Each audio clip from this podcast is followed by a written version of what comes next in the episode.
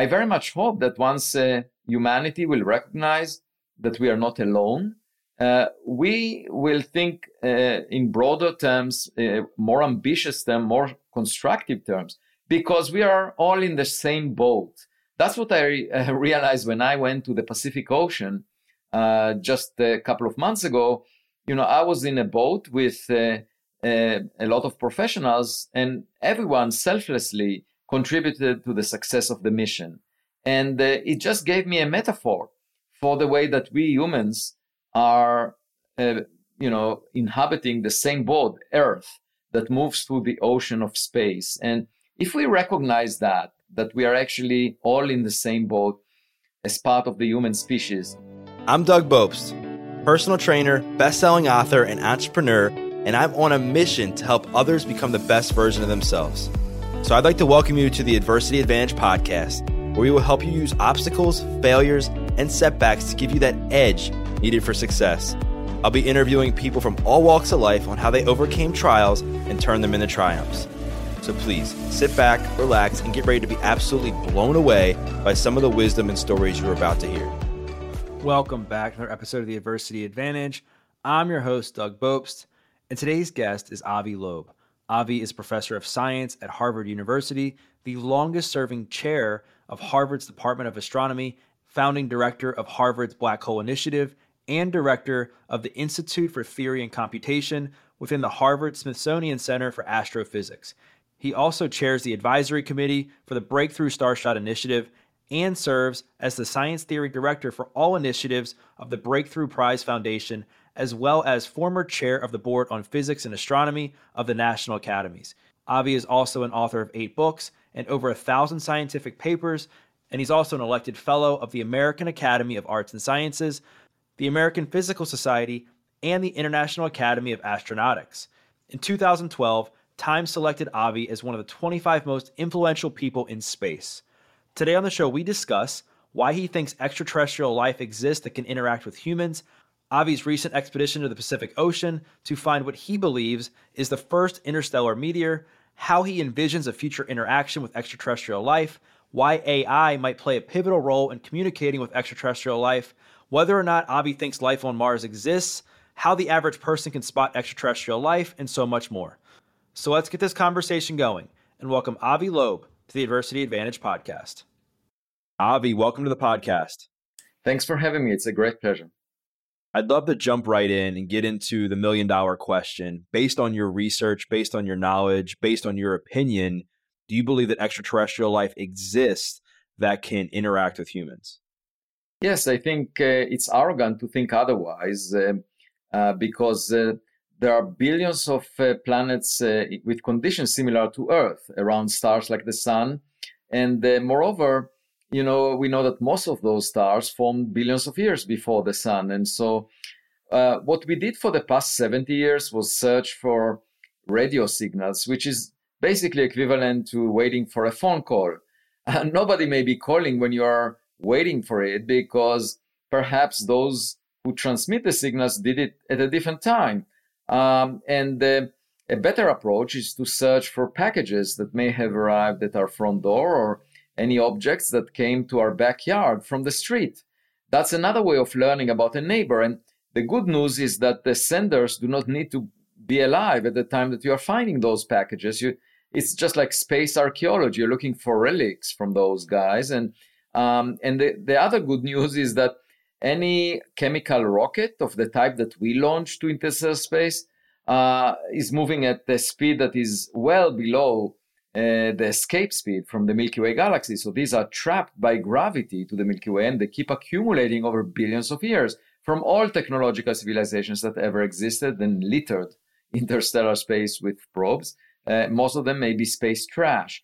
It's just like plastics in the ocean that they keep accumulating over time. And when you find a, a piece of plastic, you know that there is a technological civilization on one of these shores that makes those. Uh, and so that approach was never practiced uh, except for the past decade. And that's what I'm uh, basically trying to pioneer here the, this approach. And since it's a path that was not taken, we might find low hanging fruit.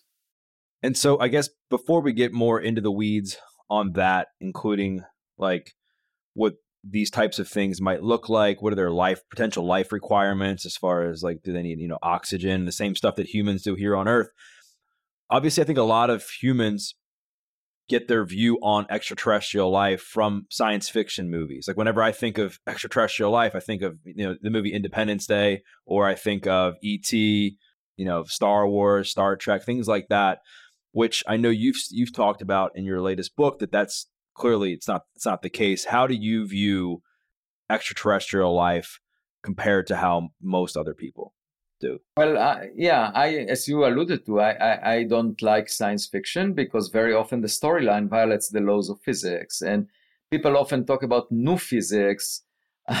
well, it's not easy to get uh, by new physics. Uh, as of now, we're you know for decades trying to uh, find very small deviations from physics as we know it. And uh, it's really difficult. Uh, so um, in those science fiction stories, very often, you know, the, you have a spacecraft that travel between stars over a human lifetime or all kinds of uh, ideas that uh, do not make much sense. And I just cannot enjoy that. I, enjoy fiction and I enjoy doing science. And to me, um, you know, the laws of physics do not forbid interstellar travel, except uh, it may not be with uh, biological creatures. Uh, the, the travelers might have a, a, technological brain, uh, artificial intelligence. That's something we are developing right now. And uh, we only had a century worth of uh, science and technology. So just imagine another civilization that is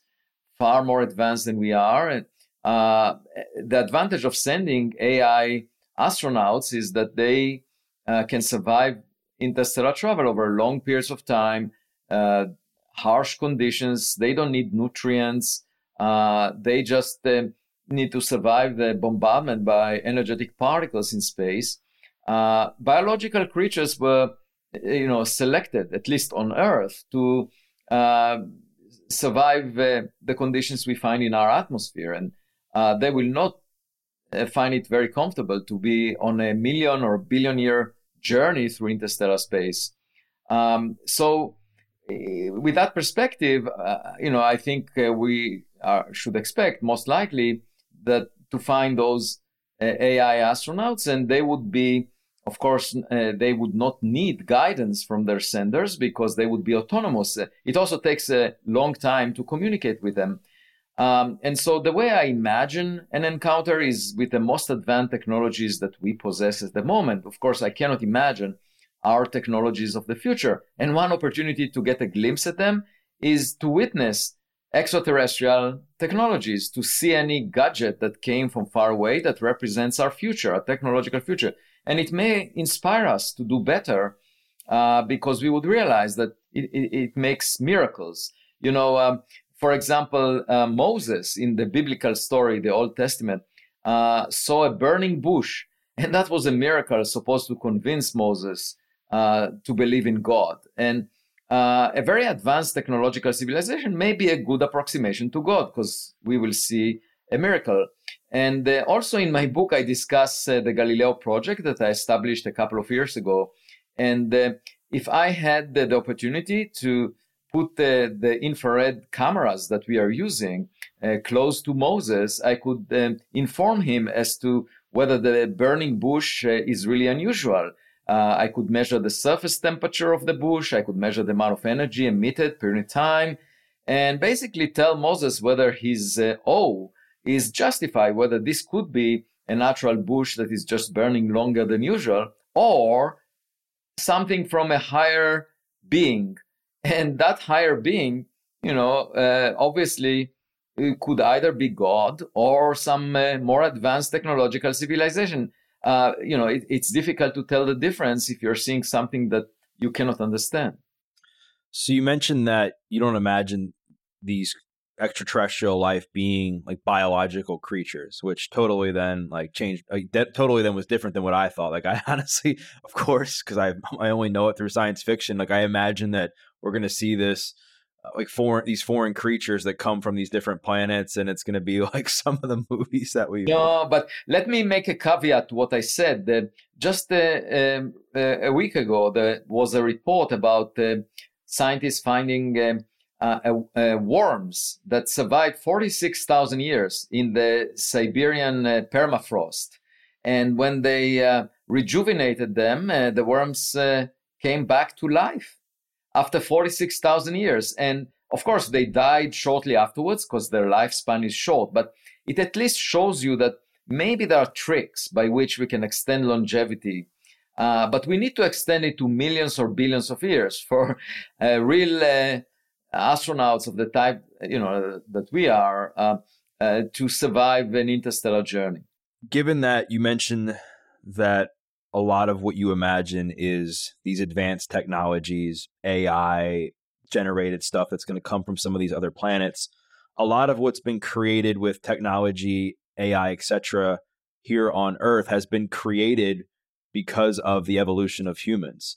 Like, what do you believe would help create stuff like that when when the human mind and stuff isn't involved? Well, um, you see, um, Alan Turing about 90 years ago came up with the, the imitation game, where he imagined AI imitating humans to a point where you wouldn't be able to tell the difference in a conversation. That's the Turing test. And uh, of course, we are now getting into ChatGPT and other uh, other devices that allow us to uh, get close to that uh, uh, dream that Alan Turing had. But the way I envision the imitation game is when our AI systems uh, will confront extraterrestrial AI systems and try to imitate them because they would be far more advanced. And um, uh, they might have kinship to those AI systems uh, from far away uh, more than to us. And uh, it will offer us uh, an opportunity to um, serve as spectators. I think humans might not be very relevant in the conversation between our AI systems and their AI systems. Um, but altogether, you know, the future would be quite different than our past because if you just think about Martin Buber, he was a philosopher uh, about a century ago, existentialist, who um, talked about the different types of interactions uh, between human and human, between humans and an object. Uh, and then he made a distinction also between humans and God. Uh, but what he did not experience is AI systems. Uh, there were no computers for him to experience any interaction with a, a computer system. So um, he, what he missed is a new type of interaction that we're getting into these days, which is human AI and also AI AI. That's a completely new range of uh, possibilities that is being opened. And, and beyond that, what I see is a future uh, with terrestrial AI interacting with extraterrestrial AI, which would be even more fascinating to watch. And I know like from people that I've talked to, people are either indifferent, they really don't care too much about, you know, extraterrestrial life, or they're kind of nervous or scared if they see something around them that might they might think is something. Well, just think about the mice in New York City. Do they care about what happens in Times Square? They don't really watch the flashing lights with interest. So, I mean, you might. But what, what expect- I was going to say was why I know like you seem very excited. I mean, from reading your book, you're you're you're so enamored with the subject. You're obviously one of the smartest people in the world when it comes to this. I guess my my question to you is like, you know, what is it about this that is so exciting to you? Oh, it's the opportunity for humanity to evolve to a higher level uh, uh, intelligence because it will give us this perspective. You know, we amplify tiny differences between us humans. Some of them are completely superficial, like color of skin, ethnic origin, gender you know, these are not really fundamental differences. We are all part of the human species. And perhaps if we see something so different from us that is behaving in a better way, more collaborative, more constructive, we would be inspired to do better. It's like meeting a smarter student in a class. Uh, it shows you that there is another way. And um, I very much hope that once uh, humanity will recognize that we are not alone, uh, we will think uh, in broader terms, uh, more ambitious terms, more constructive terms, because we are all in the same boat. That's what I uh, realized when I went to the Pacific Ocean just a couple of months ago. You know, I was in a boat with uh, a lot of professionals, and everyone selflessly contributed to the success of the mission. And uh, it just gave me a metaphor for the way that we humans are, uh, you know, inhabiting the same boat, Earth, that moves through the ocean of space. And if we recognize that, that we are actually all in the same boat as part of the human species, because we see others out there, uh, perhaps we'll start working together and uh, selflessly contributing to the success of our mission.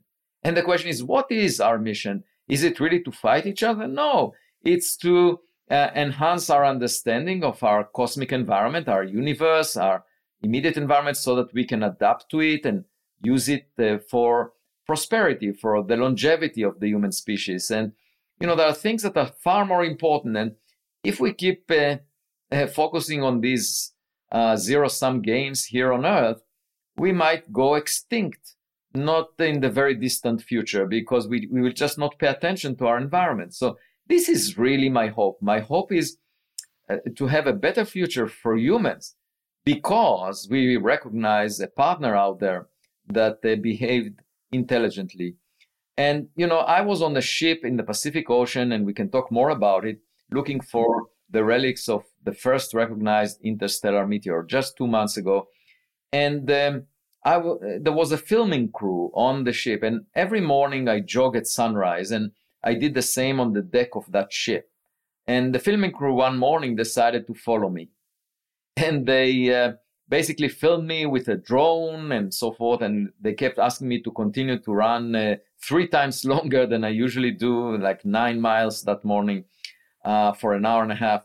Uh, and then um, the director said, um, Avi, you are running, but are you running away from something or are you running towards something? And I said, both. Uh, I'm running away from some of my colleagues in academia who have very strong opinions uh, without seeking evidence. And I'm running towards a higher intelligence in interstellar space. Let's dive more into that journey because I know it was pretty groundbreaking. You, you shared before we recorded about some of the stuff that happened, and it's going to evolve from that talk a bit about what it was that was discovered. You mentioned the interstellar meteor. I believe it was called IM1, if I remember correctly. Yeah, this is the name I gave it. It's uh, basically an abbreviation for the first interstellar meteor, IM1. But um, it was uh, actually detected by um, US government uh, satellites uh, back on January 8th, 2014, almost a decade ago. And um, what was special about it is that it was moving very fast. Um, in fact, uh, extrapolating its velocity, uh, it, it, looked as if it's not bound to the sun. Uh, if you go back in time, it came from outside the solar system. It was above the escape speed from the solar system. But uh, even outside the solar system, it was moving at 60 kilometers per second, faster than 95% of all stars in the vicinity of the sun. So it was a very fast mover. And uh, moreover, based on the government data about the fireball uh, that it created when uh, it basically uh, was moving down to the lower atmosphere of the Earth and generated a huge amount of heat uh, that eventually caused it to explode, as, it, as often happens with objects entering the atmosphere at a high speed.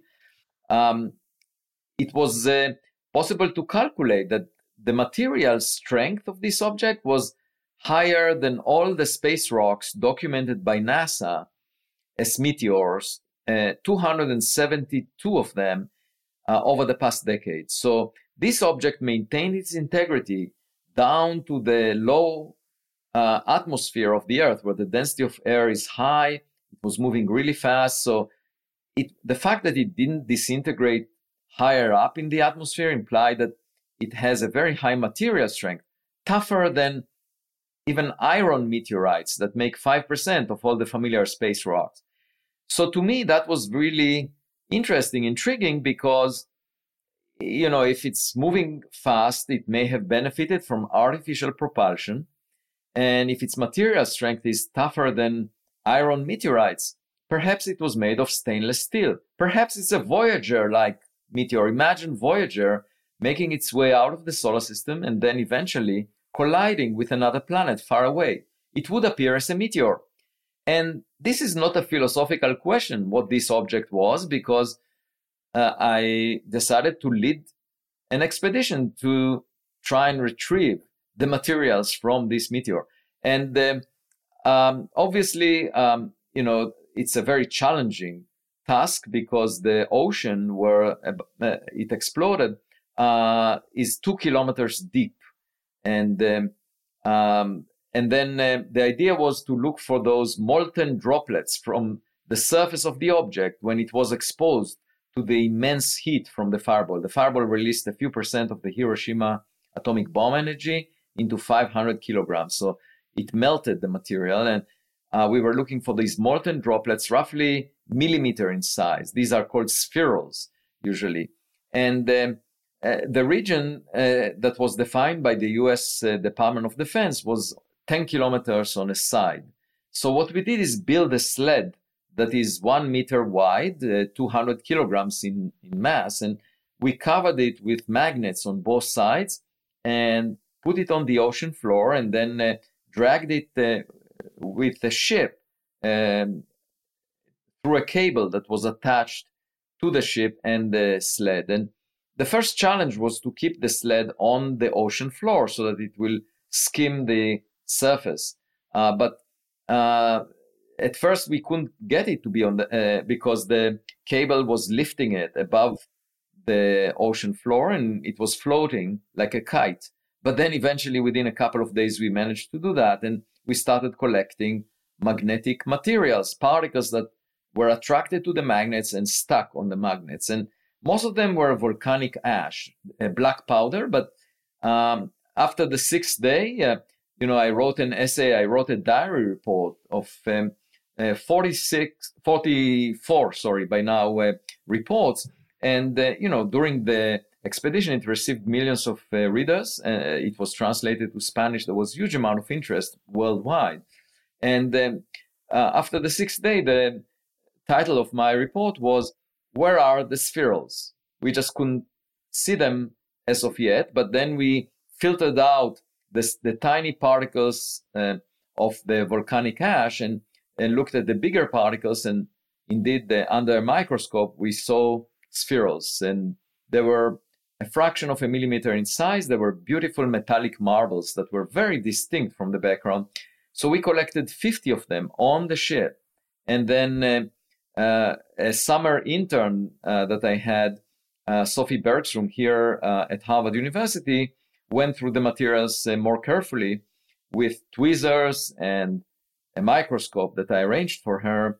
And she found an additional 550 and together with more spherules that other people found, we have now 727 of them. So uh, that's a large collection. Uh, these are very small. They are less than a millimeter in size and a milligram in mass. And the, the next task is, of course, to figure out whether they are made of materials that are different from the solar system materials. And that means different elements, different radioactive isotopes. We can even date the material, uh, how old it is, and see if it's different from the age of the solar system. And of course, the second question after that is whether it was technologically manufactured. And just imagine Voyager colliding with a planet like the Earth, and from the molten droplets from its surface, you could easily tell them apart from uh, spherules from a rock, obviously, because they would have different uh, elements and um, uh, and different uh, radioactive isotopes. So, so the, the question is whether there is any evidence for molten semiconductors, molten computer screens in those spherules that we uh, found, and hopefully we'll know.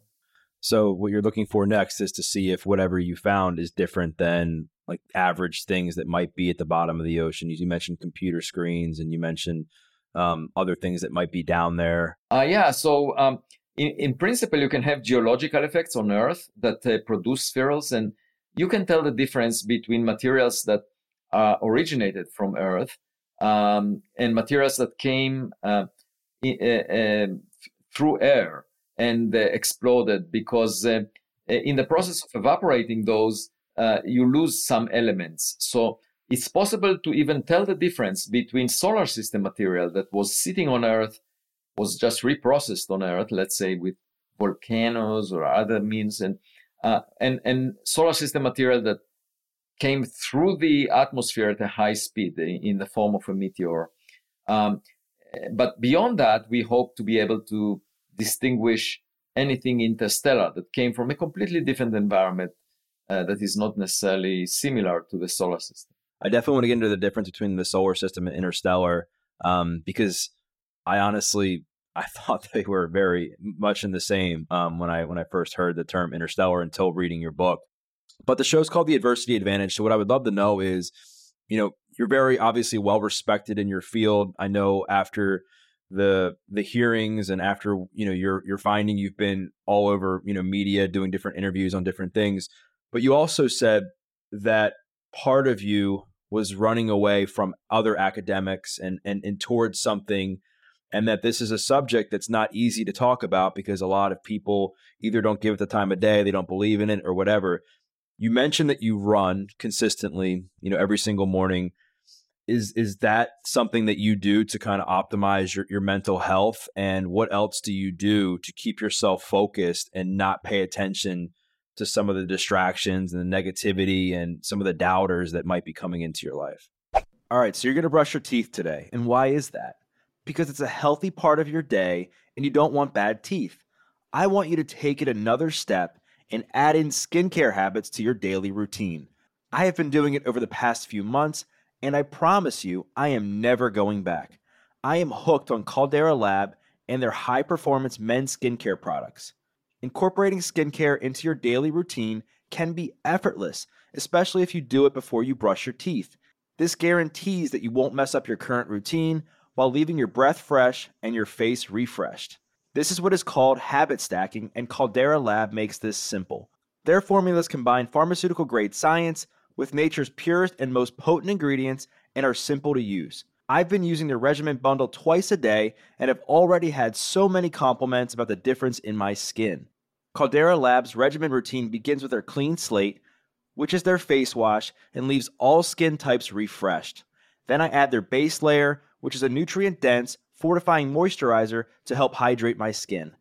Then I finish off with the good, which is their highly effective multifunctional serum that helps my skin look and feel tighter and smoother. And just for our audience, Caldera Lab has an exclusive offer. This is their best offer available anywhere. Use code Doug at calderalab.com and get 20% off right now. Again, it's 20% off at calderalab.com with the code Doug to help you make your first impressions unforgettable. Now back to the show. Yeah, the most important thing is I don't have any footprint on social media. So you realize that uh, in order to build a, a good uh, airplane that flies far, uh, often you reduce the friction with air. You don't want it to have a lot of friction because it slows it down. So for me, what would slow me down is friction with people. I want to minimize that, so I, I don't go to social media. Um, the other thing is uh, some people would like to drag me into confrontations because otherwise, you know, they would get some visibility as a result of uh, arguing with me.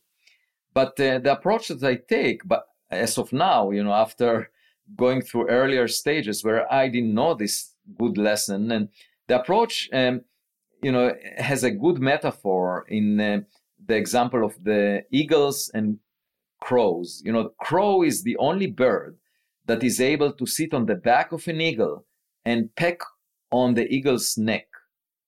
Now, the eagle doesn't waste any energy or time uh, kicking away the, the crow. What the eagle does is rise to greater heights where the oxygen level is lower so that the crows drop off the back of the eagle. And uh, that is a much more elegant approach. So to me, rising to the greatest heights is actually following the method of science and collecting material evidence that is analyzed by the best instruments the world has to offer mass spectrometers, electron microscopes, X ray fluorescence analyzers, doing the scientific work to the best of my ability and, of course, my collaborators' ability. And then putting it in a scientific paper that will be submitted for publication in a peer reviewed journal. That's my hope within a month. And at that point, I think there would be little oxygen for all the crows to peck on my neck. so you're on so you're on this ship and obviously uh, this is like something that you're very focused on that you're hoping is going to go well you're hoping that you're going to find some sort of extraterrestrial life that you can then talk about and kind of say that you know I told you so but I would imagine that even inside without paying attention to the outside world there still had to be some level of of stress or even fear of like, oh, what if this doesn't go as planned? What if it doesn't go the way that I think it's the way that I think it will? Uh, how did you optimize your mindset and reduce fear? Um, you know, during that time. So you know, this was a, a long process to get the expedition going because it uh, it cost uh, one and a half million dollars. We had to get that funding, and uh, one day I get an email after announcing this expedition uh, and uh, I had a Zoom call with uh, Charles Hoskinson, and he said, "You have the money." And moreover, he provided his private jet uh, on which we reached the, the, the destination. And um, when I entered the jet, uh, the pilot was waiting for me, and uh, he greeted me and said, uh, "Welcome aboard, Professor Loeb." To which I replied, "You don't need to use the title professor here. I mean, you can just call me Avi because." fundamentally, I'm a curious farm boy. You know, that's who I am, and I'm very proud of where I came from. And I'm nothing but a farm boy connected to nature that is curious about the world. That's who I am. And you ask anyone that knows me closely, they will tell you that that is true. And um, I maintain my childhood curiosity. So, anyway, we had that funding, but then we had to arrange for the ship, uh, which was fittingly called Silver Star. And then uh, build the sled and uh, and then prepare the ship and you know get uh, everything to uh, and but before we went there two weeks ahead of time i was still very worried uh, about us not finding anything and um, the coordinator of the mission rob mccallum who is very experienced in he's perhaps the best person in the world to to coordinate such expeditions um, he was telling me that he will take a bottle of champagne to the ship just in case we'll we'll find something. And I said we will never open this bottle until we find something. Okay. Um, I was worried that we might not find anything. And to me, success is measured by the final product. I don't care how much we wish to do something or how much, uh, you know, how much effort we put into it. That's not relevant. What matters is whether we did it or not. And then uh, after the sixth day, we haven't done it yet. And uh, I wrote this essay, Where Are the Spherules? And then uh, the following day, the geologist of the team, Jeff Wynn, came running down the stairs from the analysis room and he said, came to me because I, I was the chief scientist of the mission. And he said, Avi, we have a spherule. And I rushed up uh, the stairs and I looked at the electron microscope and at the microscope there and um, I saw the spherule and I basically hugged the person who saw it first, uh, Ryan Weed, and uh, I said, you, you, just can't imagine how happy I am to see this image because we came here after a lot of effort and we found it. And then, of course, we I gave um, the green light for us to celebrate with champagne. But uh, until that point, I was very worried. And of course, before we went there, uh, many of my colleagues would say, uh, oh, that's just a waste of time, waste of money. Why would you do that? And I said, look, um, if you don't search, you will never find anything. You just sit back and relax. I, I'm not asking you to do anything. I'm doing the heavy lifting. And by the way, I'm not using money that was allocated to science before. This is not money used for dark matter searches. And the reason I bring dark matter is uh, for two reasons. One, you know, we now know that 83% of the matter in the universe is made of a substance that we've never witnessed in the solar system. Okay, so when people tell me everything in the sky must be stones, it's clearly not the case. We know that there is dark matter for 90 years. So the people who worked on stones all their life, you know, I call that the stone age of science, where everything in the sky must be stones, they are just not open minded. That's really unfortunate. I mean, it's their limitation. I would like to make them happy by telling them that there is matter out there that is not stones, but they don't want to listen. And they're willing to say that the US government is wrong. It measured the speed of this object uh, three times too fast. In fact, it's three times slower because only then their model for stones matches the data. There was a paper about that as I was coming back from the expedition. And just think about it. The US Space Command wrote a letter to NASA confirming the interstellar origin that was suggested in my paper with my student, Amir Siraj. And they said at the 99.999%, they confirmed that it's interstellar in origin, this meteorite. And a year later, just on the, at, the, at, at, at the day that I was coming back, a paper was published in the Astrophysical Journal after being refereed by experts on space rocks who said the, the, the measurement by the US Space Command must be off by a factor of three. And only then, and for the reason that only then our model fits the data. So the data must be wrong. So instead of revising their model, they say the data is wrong. And just think about the fact that the US Space Command put their reputation on the line in an official letter. They are the authority. The US Space Force are, you know, is supposed to warn the President of the United States of any ballistic missile heading towards Washington, D.C. If they were off by a factor of three, they would think that the missile heads to Mexico or some other country. You know, I just cannot believe. I mean, the budget of the US uh, Space Command is bigger than that of NASA. So it's easier for those scientists to say they were wrong so that everything in the sky will be stones. Well, I say no. Think twice about your model. Maybe it's not stones. And we knew already on the ship by studying the composition preliminarily of some of the spherules that they are made mostly of iron. So we already knew that it's wrong. And uh, altogether, you know, uh, it was a thrilling moment. And, uh, you know, after, of course, uh, celebrating with champagne, um, I went to the deck. It was sun, sun, a sunset uh, uh, together with the navigator, the party chief on, on this expedition. His name is Art Wright, and he is 20 years older than me, or actually more, 25 years older than me. And uh, we were looking at the sunset and thinking about the next expedition to to search for bigger pieces, not tiny spherules, uh, but bigger pieces of whatever the object was, because then you can easily tell the difference between a rock and a technological gadget. The gadget would have perhaps a label on it, perhaps buttons that we can press. So, what's the difference between the solar system and interstellar? Oh, so the solar system, basically the sun, uh, formed out of a cloud of gas in, in the vicinity that uh, was enriched by uh, an exploding star, a supernova that happened nearby and provided it with the heavy elements that we see in the sun.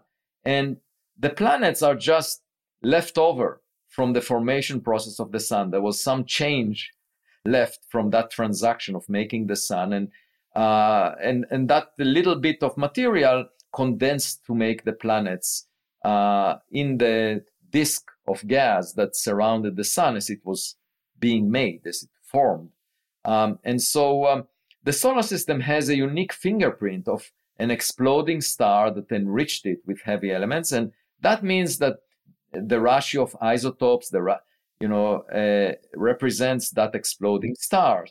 Star. And then if you go to a very different uh, environment far away, there was a different exploding star that enriched that environment. And so um, the isotope ratios would be different, could be different, likely to be different, because that other star uh, had a different mass, different properties than the star that exploded near the solar system. So if you um, find materials, by the way, this is really the first time that humans put their hands on the materials from a big object uh, that came from interstellar space. Okay, and one thing we notice is most of the spherules are concentrated around the meteor path. Uh, spherules per unit mass are over there, and that gives us an indication that indeed we found those molten droplets from this object. So it's historic, even if we just demonstrate that this object was interstellar, that it came from outside the solar system because it's made of materials that are different from everything you find in the solar system. even that by itself would be historic uh, because that's the first time that such an object was identified. Uh, but of course, we have also the velocity information from the US government that indicated that to start with. Um, and then the, if we find that it's technological in origin, that of course will have huge implications uh, for the future of humanity, for the way we envision our place in the universe, and so forth. Do you see humanity being able to coexist with the uh, extraterrestrial life that you were speaking about earlier? The senders of any technological equipment are likely to be, you know, thousands of light years away, very far away. So when you say coexist, it's not like having a next door neighbor that can knock on your door every day. Um, it takes them a huge amount of time. Now they may not be alive, and it's just the equipment. Uh, you know, most of it might be space trash, um, just like plastics in the ocean that keep accumulating over time. And um, so all we will learn is uh, we receive the package uh, at our doorstep, and the, the package has some uh, address on it and it has some uh, uh, materials in it uh, that represent the sender. But it, it's not as if we will have an interaction with the sender, unless, of course, we're talking about a device that was functioning when it crashed. So, what's the difference between, like, I think back in the day they were called UFOs. Now I think they're called UAPs, if I re- remember correctly. What's the difference between like a UFO slash UAP and like a meteor or an asteroid or some of the terms that people might be more familiar with? So the difference is that the meteors or, or asteroids or comets are objects that uh, were well known for many decades and studied by astronomers scientifically. Whereas unidentified uh, anomalous phenomena are objects that were either spotted by amateurs, you know, citizens, or by military personnel. More recently, there was there were two reports from the Director of National Intelligence about UAP, unidentified anomalous phenomena, and over the decades there were many others. Um, and these are objects identified by military or intelligence personnel as being unidentified. In other words, they see something in their instruments or in their eyes that uh, behaves in ways that are not familiar, that uh, does not necessarily imply that it's uh, human made. And uh, so then it's labeled as unidentified. Uh, and the question is, what is it? Um, is it human made or is it something else or is it natural, perhaps? And um, by now, there is a new office in government and in the Pentagon called the All Domain Anomaly Resolution Office, AARO. And um, the director of that office, who actually visited my home and we had a very pleasant conversation, we even collaborated on a paper. Uh, he said that he looked at the UAP reports that he had access to, and only a few percent of them are truly anomalous. That means, you know, it's a mixed bag. Most of them are uh, drones, balloons, things that he was able to get to the bottom of. Um, and we know about the Chinese spy balloon that was shut down. And so there are things flying in the sky that may at first be unidentified, but after scrutiny, they, you might find what they are. So then they move from the unidentified category to the identified category. But it's very different from meteors or uh, or object interstellar objects that um, are spotted by um, telescopes looking up or by satellites looking down and these are real objects that we know are moving at a very high speed uh, because the speed is measured. Uh, in fact, that's how their interstellar origin is, is identified because they are moving faster than the escape speed from the solar system. They're very different than UAP. UAP are moving much slower, uh, and, at least those that were looked at uh, from, from the ground. And so um, uh, the difference is that as a scientist, you know, I was intrigued by Oumuamua. I was intrigued by the interstellar meteor because they appeared in astronomical data sets. And uh, as, a, as an astronomer, uh, I was intrigued by those objects that looked different. And I came to discuss UAP from there. And that's why I established the Galileo project, which uh, basically used, uses a new type of observatories to monitor the sky 24 7 and see if we can get to the bottom of the nature of those UAP. How can the average person if they want to pay attention to, you know, if they happen to see something in the sky, or maybe somebody has a telescope, or I've had a friend that showed me a video of, of some sort where there was some like light, you know, chasing them, and they thought it was a, you know, some sort of um, UFO, alien, extraterrestrial type thing. What kind of things can the average person like look for on a day to day basis if they want to potentially spot something? Well, it needs to be uh, moving in ways that uh, are unusual and uh, and not familiar. So what we are doing in the Galileo project, are, we are addressing exactly your question in the scientific way. So we have instruments that we have full control over that we calibrate, and they just monitor the entire sky all the time, and that allows us to see objects that we are familiar with. Uh, these objects are birds, uh, drones, balloons, airplanes and then if we see something different, we should be able to compare it to the familiar objects in a systematic way. We will know how rare it is. And so this is really the best way to approach it systematically, not uh, anecdotally, uh, the way that the pilots or uh, intelligence officers were reporting about these things. They happened to be at the right place at the right time by chance. But we are actually placing observatories in many locations. That's the goal, such that we will find anomalous objects on the background of familiar objects. Now, for the average person, of course, uh, the average person doesn't have such an observatory available. So I guess um, you can judge for yourself if you're seeing something unusual. But for us to be sure what it is, we really need a uh, very good and stable instruments uh, that, that the Galileo project already put together. I know a lot of science is based on like hypothesis and just gathering data and being able to generate like a belief or a thesis, you know, based on, you know, something that you're able to test.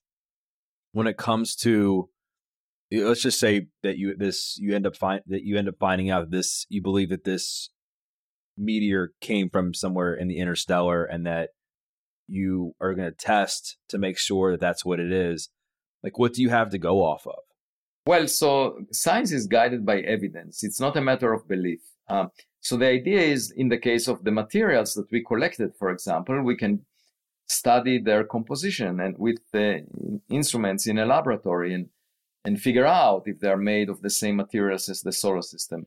And in that way, we can convince ourselves. Uh, we can also convince other scientists because this kind of knowledge can be shared by all humans. It's not a matter of belief once you follow the steps of the analysis, anyone should agree with it if the analysis was done correctly, if the uh, if we keep seeing the same patterns in many different spherules that are along the meteor path, then clearly they came from the same object. And if the material is different from solar system, then we know it's interstellar. That's really simple. Um, and so it's just like, you know, you go out to your backyard and you're familiar with rocks that might be out there in your backyard, but uh, every now and then you might find a tennis ball that was thrown by a neighbor and it would look different. So the key is to study it so that you can tell the difference. Do you think that there's life on Mars? Uh, yeah, what I'm really curious about is um, there are caves on Mars. These are called lava tubes. They were created by uh, lava flowing on the surface of Mars, and then the crust uh, solidified and the central uh, flow uh, went through. So you end up with a cave, a, a tube. We see that in Hawaii. And my, I, I'm particularly curious because Mars, until two billion years ago, had an atmosphere. Okay, it lost its atmosphere because its uh, surface gravity is just uh, two fifths of the surface gravity of Earth, and uh, it it just wasn't sufficiently strong uh, I mean, gravity was not strong enough to keep the atmosphere, so it lost it, and then all the liquid water on the surface of Mars disappeared. But life could have started on Mars even before it started on Earth. And just imagine a scenario where um, life progressed uh, twice as fast on Mars than it did on Earth. So that um, a few billion years ago, there were humans or intelligent creatures on the surface of Mars. This just requires a factor of two because Mars had habitability uh, at the middle of its lifespan so far. Um, and in that case, what can we look for? So my uh, I'm particularly curious uh, in sending probes uh, like drones with a camera and, and some light, lights uh, into the caves, into those uh, lava tubes, and checking for any paintings on the walls of the type of prehistoric paintings, or checking for any skeletons that may have been preserved there, because these tubes are actually uh, much better at preserving relics than the surface of Mars. There are huge temperature variations on the surface, hundreds of degrees between day and night. The surface is bombarded by energetic cosmic rays all the time. So, actually, if we want to go to Mars, we better occupy these caves. Uh, and it would be ironic because we started in caves on Earth. Avi, this has been awesome. Thank you so much for your time. I think the audience is going to really enjoy this conversation. If people want to follow along with what you're doing with the Galileo project or your recent uh, quest to the Pacific Ocean, or if they want to buy a copy of your latest book, where's the best place to do that? Uh, well, the, the book is available at all uh, uh outlets that sell books. Uh, uh, more about me can be found on medium.com. I have a, a, place there, Avi Loeb at medium.com, where I post uh, my essays regularly. And on my professional website at Harvard University, you can find more information about my research. I'm still uh, uh, uh writing scientific papers quite frequently on an, a number of subjects, including black holes, the first stars in the universe, which was a frontier that I pioneered uh, about two decades ago. And I was also among the people who designed the Webb telescope uh, when it was conceived uh, almost three decades ago. I will make sure to include the links to that stuff in the show notes and wanted to thank you again for your time and um, really enjoyed this conversation. Same here. Thanks for having me.